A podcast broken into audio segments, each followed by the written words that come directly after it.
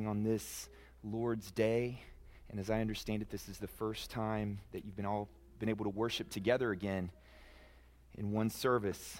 So it's it's a joy to be with you and have my family with me as well. Well, yesterday I was with my oldest son at Rudy Mines. We were doing some mountain biking and, and we were at the top of a hill. We were getting ready to go back, and I, I thought I would check my messages. And I saw a uh, text message from my, my mother who had been able to spend Christmas with us, and she was driving back to Huntsville, Alabama. So I thought she would already be home. She had left at about 10:30 that morning from Evansville. And she I saw a text message from her. It was about 3:15 in the afternoon and she said, "We are not in Nashville yet. Still on the road. Traffic has been been pretty bad." And I didn't have to um, really ask why the traffic must be really bad. Was it was it a wreck or or what? I didn't have to ask. Just knew.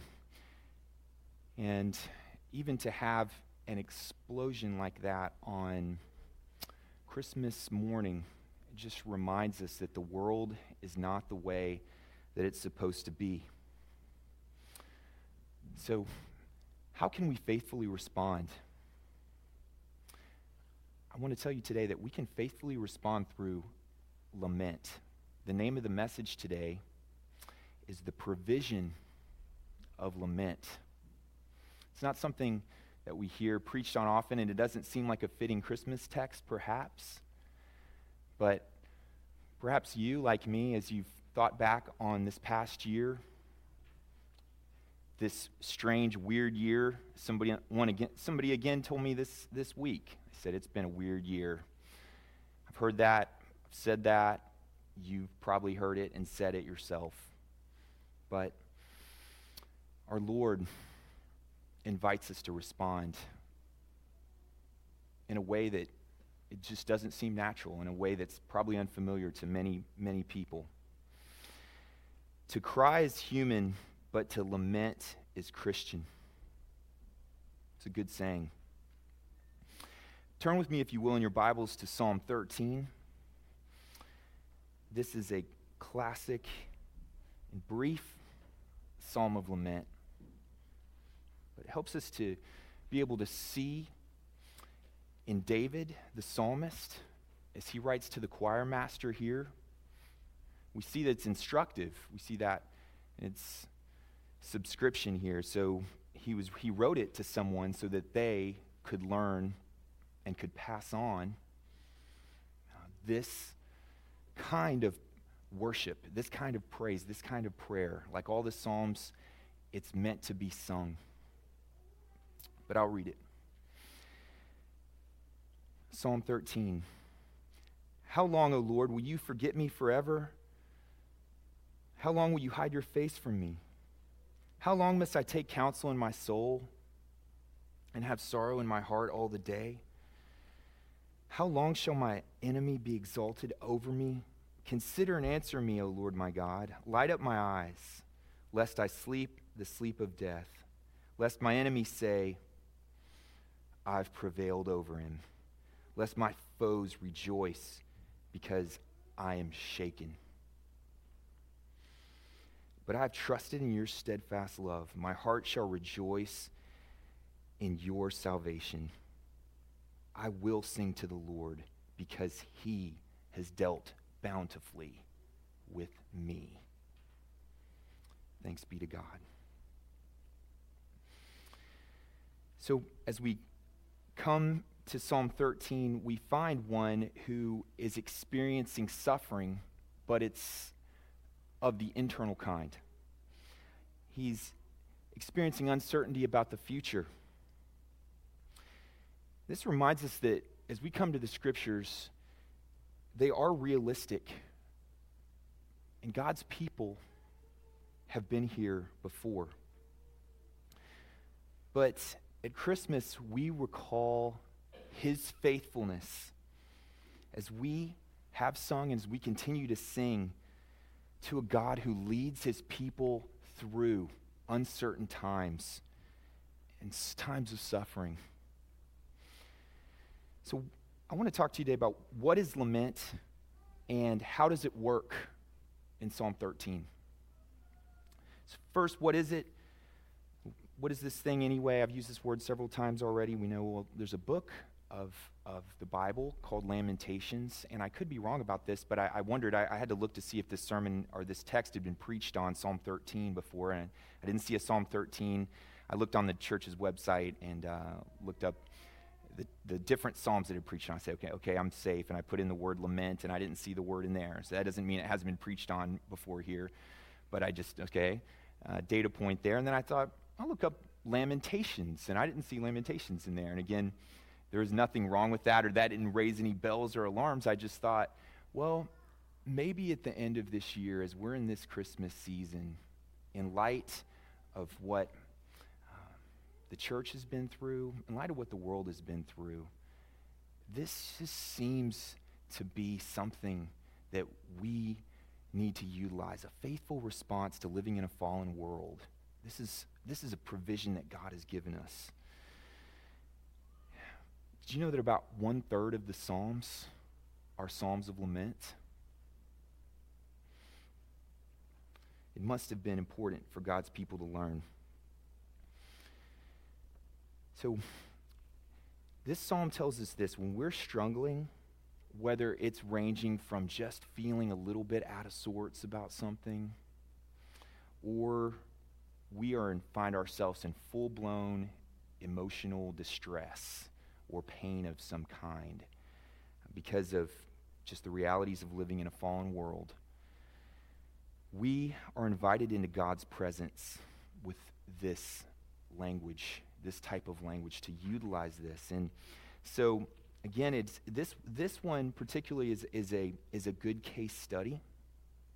And whenever you, can, when you think about the laments, you can't, can't think about it so much as like a systematic theology. Whenever you read the Psalms, um, it's not this very organized treatise that it's it's more raw it's more messy than that this is a prayer of just crying out to the Lord, Help me, help me. This is where I am, and I don't like it. I'm in a place that's not good right now. So it's directing all of ourselves to Him. It's bringing ourselves to Him, which is not something that we naturally do. It's a lot easier to say, I want to numb out and I want to go to some form of escape, or I want to just forget that I feel this way. Make, give me, find me something that's going to make me feel better and relief instead of working through that and bringing it to God.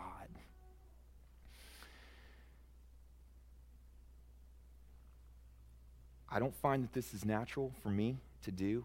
Uh, I don't think that I'm uh, probably alone in that way, but it's easy to not want to talk about hard things with anyone much less, uh, and not, and we can treat God as if He's just someone that we're not sure if He's really safe. Maybe He doesn't really want to hear us complaining about our issues, that in light of the global scope of uh, what's going on, can feel small. So we can feel ashamed that we're struggling. But the Lord cares about where you are today. He understands that every one of you have brought in different things, burdens that are on your mind, even into this worship service. And we can be relieved and comforted in knowing that every issue that we face matters to God. And yet, as people that need God, we find that it's not just problems outside of us, but it's problems in us as well.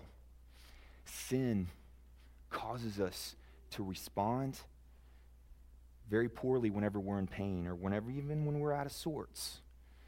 Uh, so as we come to Psalm 13, I was thinking about, you know, what's the when's the first time that I ever heard about this idea of lament or this concept? And I, I thought back about when I was a teenager, there's a certain singer, his name is Michael Card, and he wrote a song, and it's called How Long?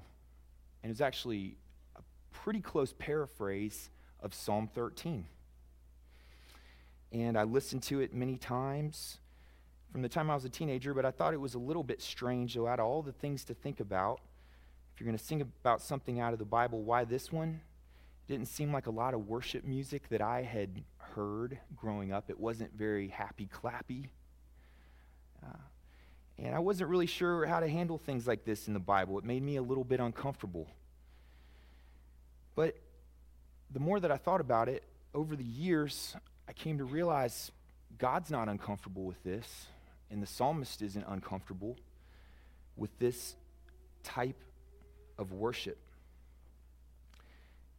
These are some of the lyrics from that, from that song, a little bit of a paraphrase of this. He says, How long will you forget, O Lord? How long, how long? How I long to see your face, O Lord. How long will you hide? How I struggle with my thoughts, O Lord. How long, how long? Suffer sorrow in my heart, O Lord. How long will you hide? And he just keeps repeating, How long, how long? You won't even give an answer, Lord. Give me light, or I can, I can live no more. My foes rejoice when they see me fall. We have overcome, and now they call. How long will you hide? How long will you hide from me? How long till you set me free? Still, O oh Lord, you are so good to me. How long, how long? My heart rejoices how you set me free. How long will you hide? You're the Savior that I'm hoping on. How long, how long? How I trust in your unfailing love. How long will you hide? So we find that this psalm, like the Psalms of Lament, they give us permission in our relationship with God personally and corporately to be sad about things that are truly sad. And it shows us that we can praise God when we remember who He is and His character. So, how do laments work? I'm going to give you three, three words take, tell, turn. I'm going to work through this chapter, two verses at a time. Take, tell, turn. First, take. Take inventory of yourself. Look in verses 1 and 2. How long, O Lord, will you forget me forever? How long will you hide your face from me? How long must I take counsel in my soul and have sorrow in my heart all the day? How long shall my enemy be exalted over me? So, the psalmist here is noticing that he's in emotional pain, that he is out of sorts. So take. So, four times in this psalm, David says, How long? It's not a, it's not a, a question that uh, is requesting information because he, it's just a cognitive issue, is it? But he is seeking to connect as he is expressing his feelings to God. He can't see evidence of his care. Have you been there before? Have you been there this year? Have you been there this Christmas holiday? But David deals with it during, not after the crisis. He goes to the Lord where he is in this time. He's wrestling with his thoughts He's got a troubled mind. I like the good translation from the Christian Standard Bible. It says, How long will I store up anxious concerns within me? Agony in my mind every day. How long will my enemy dominate him? So it seems his, his enemy is in this state of just perpetually beating him, winning over him. And the three players here as we see in much of the Psalms. I think it was the Psalm uh, commentator, great Bible teacher Derek Kidner, who said, you know, oftentimes you see this in the Psalms, you see these the interplay of, of the Lord, David, and his enemies who hate his faithfulness as they do here. And he says, like, Kidner says, like two charges in a battery, a positive and negative, awareness of God and his enemies' behind him describe most of David's life. Yet the issue here, as we see in verse 2, is he has sorrow in my heart all the day. He's struggling with depression. Uh, in, this, in this state, uh, this is, um, we, we don't know all the issues here that are going on here. We'll, we'll come back. We do have a hint. We'll come back to that in just a couple minutes. But it seems to him that it's a kind of spiritual depression because there's just seems to be indifference on the side of God. If God is real, if he really loved me, why isn't he breaking through? Um, he wonders, is God just going to be silent in the heavens? Are the heavens going to answer? And he's wondering about God's timing. He says, How long? You know, uh, we all know what it's like to be a, a parent uh, or, or child, that uh, you're in a, a, uh, a car uh, trip with, with mom and dad, and you say those, those infinite four words that every parent bristles at. Are we there yet? I saw a meme the other day and it said it had this cute little boy, scrunched up face, smiling, and it said, I'll just wait until they're getting angry due to traffic, then I will ask, Are we there yet? How long until we get there? That's a good picture of much more serious, serious matters, isn't it? How long we have to, to deal with effects um, from this whole virus thing? Many of you would say, I'm just sort of over. I talked to a lot of people, I just, I'm kind of over this whole thing. It's understandable. Well,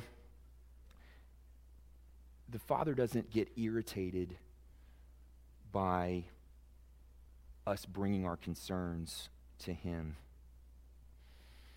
But there is something inside all of us, I'd say even non Christians, that that they even recognize that the world is not the way it's supposed to be. And there's a longing for justice, for wrongs to be made right. And so we were made for lament. To cry is human, but to lament is Christian. It's the Lord that takes us through our sorrows, through our sadness, and says, Come to me. I understand. I understand perhaps more than you realize. So, not only to, to take, take inventory of ourselves, by the way, uh, taking inventory of ourselves is, is a discipline. It can be very hard to do. And guess what? This is something that we really need the Lord's help. We need the third person of the Trinity. We need the Holy Spirit to help us to know how to see the struggles that we have that might be laced with wrong responses that are not faithful. We do live in a culture that feelings are ultimate. So this is not a touchy feely sermon. But on the other hand, um, if, we, if we think that emotions are something to suppress and not to pay attention to, we need to realize the Psalms call us to ortho not just praxis, right doing, and not just orthodoxy, right belief, but those things should lead us to faithful feeling, right feeling, ortho, pathos. I, I, I heard a, someone I'd consider a counselor I'd consider to be a pretty astute observer of human nature. And uh, he was talking, he was reflecting himself on ways that he had been affected by this COVID disruptive year that he's had and as, as, um, as he was looking back on it. And he said some things that I thought, you know, he does, this is helpful for kind of getting underneath some of, some of the things that, that kind of make us sad. Yeah, we are sad about losses, um, people that we know, but there are some more abstract kind of losses that we have as well. They just lack of not being able to plan for the for the next year very well because we don't know exactly um, how our schedule is going to be able to open up. But he said this way. He said, "This counselor said this, this is how it's affected him. So he's going to talk about how he has been believing wrong things. So I'm going to read a quote about what he's been functionally believing instead of believing the Lord, of whom he believes in. But he says, This uncertain future, this madness of time does not suit my penchant for predicting and regulating all the variables in the world that make me anxious. It's like I have, a, I have a response of managing my anxiety. He said, I believe that the way to contain my anxiety that has led to my exhaustion, that has led to my irritability, that is wrapped in my grief for all that COVID 19 has robbed me of, is to reestablish my capacity to predict my future, to once again be master of my universe to be like I was before coronavirus, as much as anything that COVID 19 has dismantled my hubristic confidence that I can control my future by fixing any problem that comes my way on my timetable may be one of the most prominent. And then he added, if only temporary. Let's, let's learn to take inventory asking the Holy Spirit when we feel out of sorts to show us um, as we are reading the scriptures and reflecting on His truth. Shine the spotlight in my heart. Show me ways that I'm responding here in the ways that I need you. And that leads us to point two. Tell, tell God how you would like for Him to work in you and around you. Look at verses 3 and 4. And we see here the psalmist moves from feelings about God to his own circumstances. So now he's talking about what's going on around me here. Consider and answer me, O Lord my God. Light up my eyes, lest I sleep the sleep of death.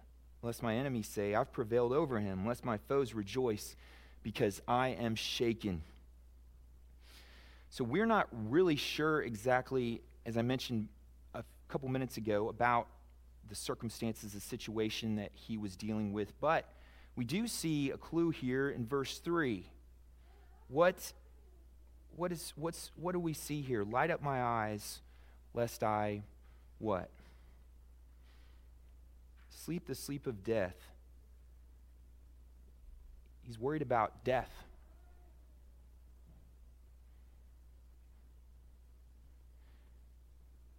If that happens, he said, well, his enemy would gloat over him. He doesn't want his enemy to rub it in his face.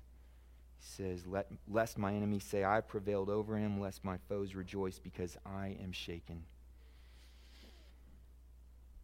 So in lament, part of it is telling God, we don't tell him in a way where we command him, right? It's a way of talking to God. He doesn't say here, you, but it's not about what I want, it's just your will. He asked God to work and change him, to work in him. We tell God about how we would like him to change us. We need renewal. We, re, we need renewal now. We, we need renewal from him perpetually. It's a perennial need. So he takes inventory not only of what he is experiencing in that moment, um, he's bringing that to the Lord and he's, he's asking the Lord in humility here um, for the Lord to change him. Light up my eyes because I'm afraid of death. Change me, meet me where I am. Bring renewal to me. I saw this. Um, I saw this film this past year. It's one of the greatest movies I saw. It's called uh, Greyhound. It has Tom Hanks in it, and it's set in World War II, and uh, it's it's about uh, just how the uh, the submarines are are going across the Atlantic Ocean and uh, trying to get to to England. Um, so he's transporting soldiers, and it's a it's all about um, basically U boat attacks, U boat battles with the Germans, and based on true story. And there's a, a tagline of the movie is pretty interesting, and it's something to the effect of the only, the only thing more dangerous than being on the front lines is the battle to get there. More, only thing more dangerous being on the front lines is the battle to get there. And I thought about that, and I said, you know, many times as, as a missionary, when we were living in Japan, we feel, you know, weird on the front lines here, advancing the kingdom, Christ Church in a dangerous place, and can feel like you're a soldier. Um, so I often thought of that, but but then you know you come back and you think and you realize, you know, there there there is also a battle. Um, so we can say yes, we want to see God's mission extended. We want to see His kingdom advance. We want to know Christ, and we want to make Him known, as I know this church's motto goes. And yet there is a battle within us, and that is a dangerous battle. And we don't wait till we have it together and we don't fall into introspection. This is not about navel gazing, but this is being able to be free to take honest looks at ourselves and being able to realize there's an unreached people group inside of my own heart. I have to constantly deal with my sin lest it gets the best of me and I don't look to the Lord. I don't bring my cares to Him. And I go to the thing that feels a lot easier and that feels a lot more, makes me feel like my life's a lot more manageable. Um, but this is, this is what relationship with God, personally and corporately, this is part of what it looks like. Again, as we live in a world, as we journey through the world, this side of the new heavens and the new earth. And finally, point three so we, we take our inventory, we tell the Lord how we would like for Him to work, but then we turn, turn our confidence away from perhaps how we feel, how strongly we feel, and our circumstances and our interpretation of what we need. Turn our confidence towards the Lord and turn it into a song for what he has done. Look with me at verses 5 and 6. We see that. For I have trusted in your steadfast love. My heart shall rejoice in your salvation. I will sing to the Lord because he has dealt bountifully with me. Again, Derek Kidner said the energy for his faith is expressed here in verses 5 and 6. Those are the verses I just read. He knows, looking back, he will have a song to offer the whole way he has been led. When you come to the end of this year, December 31st, and then December 31st, 2021, and as you come to the end of your life, when you do, you will have a song to offer because you will be able to see the Lord who has been faithful to you every moment of your life, even when it was not apprehended or seen. The whole way you have been led. Be comforted. Be encouraged to look to Him. Push back on your own tendencies to run from Him to look to other, to other things besides the Lord. So the psalmist here in verses 5 and 6 shows there's this progression that happens that he expresses his feelings and he, because they matter in the reality of his circumstances and he's not informing the lord as if the lord needed to know but it was this relational connecting that's why he's doing it because God matters most to him. What matters most to you? We can know these things, but then we can really know these things. The illustration I use with my kids a lot, I heard this, I think it was, I heard someone say, someone said it, and I heard it back from John Newton and, or John Owen, maybe someone said it before that, but he said it's like you know that a, a he said you could look and you could see a, a, a tarantula tr- crawling up your arm, and you could say, oh, a tarantula crawling up my arm. That's a certain kind of knowledge, isn't it?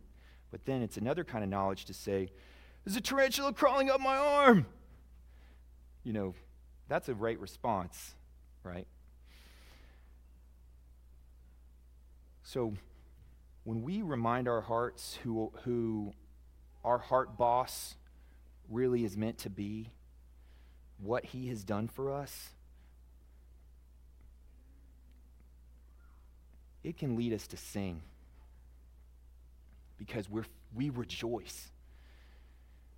There's not just sadness and distress, but there's rejoicing because there's reflection on the fact that the Lord has rescued his people. In the Old Testament, uh, salvation has to do with deliverance from enemies, um, generally in a, in a physical way, also in a spiritual way as well. There's something in us that, that, that often thinks in people, uh, yeah, we could talk about spiritual rescue and spiritual salvation, but something physical would be really nice, right? About some kind of physical rescue. And then we come to the one who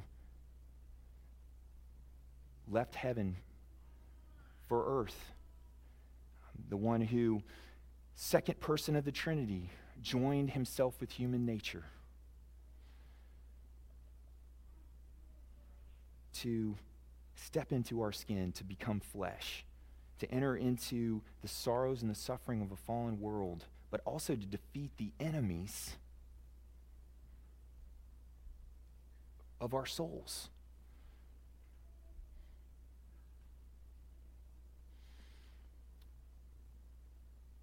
He's, we find here that uh, the, the, the shift, he shifts from me to thee, but I have trusted in your steadfast love. I've trusted in your steadfast love. The word in Hebrew there is hesed. I love the description of hesed in the Bible. This was also from Michael Card. He said, Hesed, it's, it's translated many, many different ways um, from the Hebrew to the English. It's very, very hard uh, to express that. It's faithful love. That's a faithful translation. Steadfast love. Hesed can be described this way when the person from whom I have a right to expect nothing gives me everything.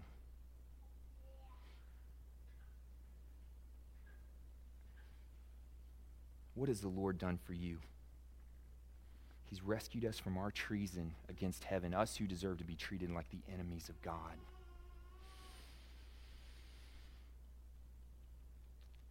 Listen to this passage. This, is, this has been a passage I've thought about a lot. I, I was thinking about it this past month and thinking this is probably one of my favorite passages to consider around Christmas time as we think about why the Lord came. I love this passage from Hebrews chapter 2. Now, since the children have flesh and blood in common, Jesus also shared in these that through his death he might destroy the one holding the power of death. That is the devil, and free those who were held in slavery all their lives by the fear of death. For it is clear that he does not reach out to help angels, but to help Abraham's offspring. Therefore, he had to be like his brothers and sisters in every way, so that he could become a merciful and faithful high priest in matters pertaining to God, to make atonement for the sins of the people. For since he himself has suffered, suffered when he was tempted, he is able to help those who are tempted. He loves us. He hears our struggles and cries. He will come to us. We can entrust ourselves to him. When we, as God's people, having some kind of dialogue within ourselves, as the psalmist has here, or with one another. God, are you there? Do you even care about what I'm going through? Let us recall quickly that God would show his care, his, his ultimate care, as he alone would come to share in our human nature. And I'm going to improve the quote that I like so much. To cry is human, to lament is Christian.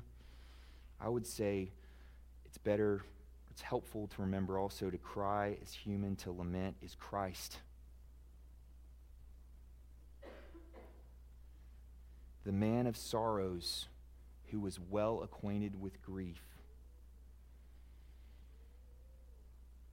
came to be faithful to all of God's promises, to reveal his steadfast love to us. To show us that we do serve a God who leads us through times of suffering and uncertainty throughout the ages. So may we respond with joyful singing to Him.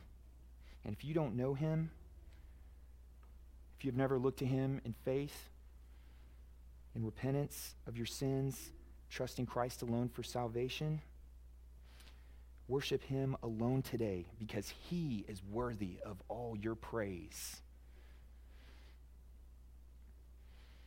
The incarnation of Jesus is proof. We may, may, wait, may have to wait on him, and we go through times of confusion and unresolved tensions in our life, but he is worth waiting for. Christ has come, and he will come again. This is the kind of God we bring ourselves to today. So may we lament because we've been invited to do so, because he is worthy of all our praise. Let's pray. Father, thank you for sending your Son so that good Christian men can rejoice.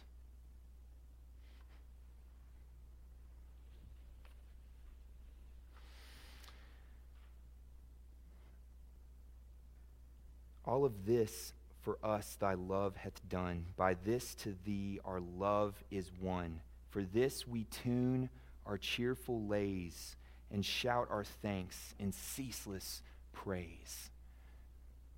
By your Spirit, may it be so of us. May we praise you today for what you have done for us. In your name, amen.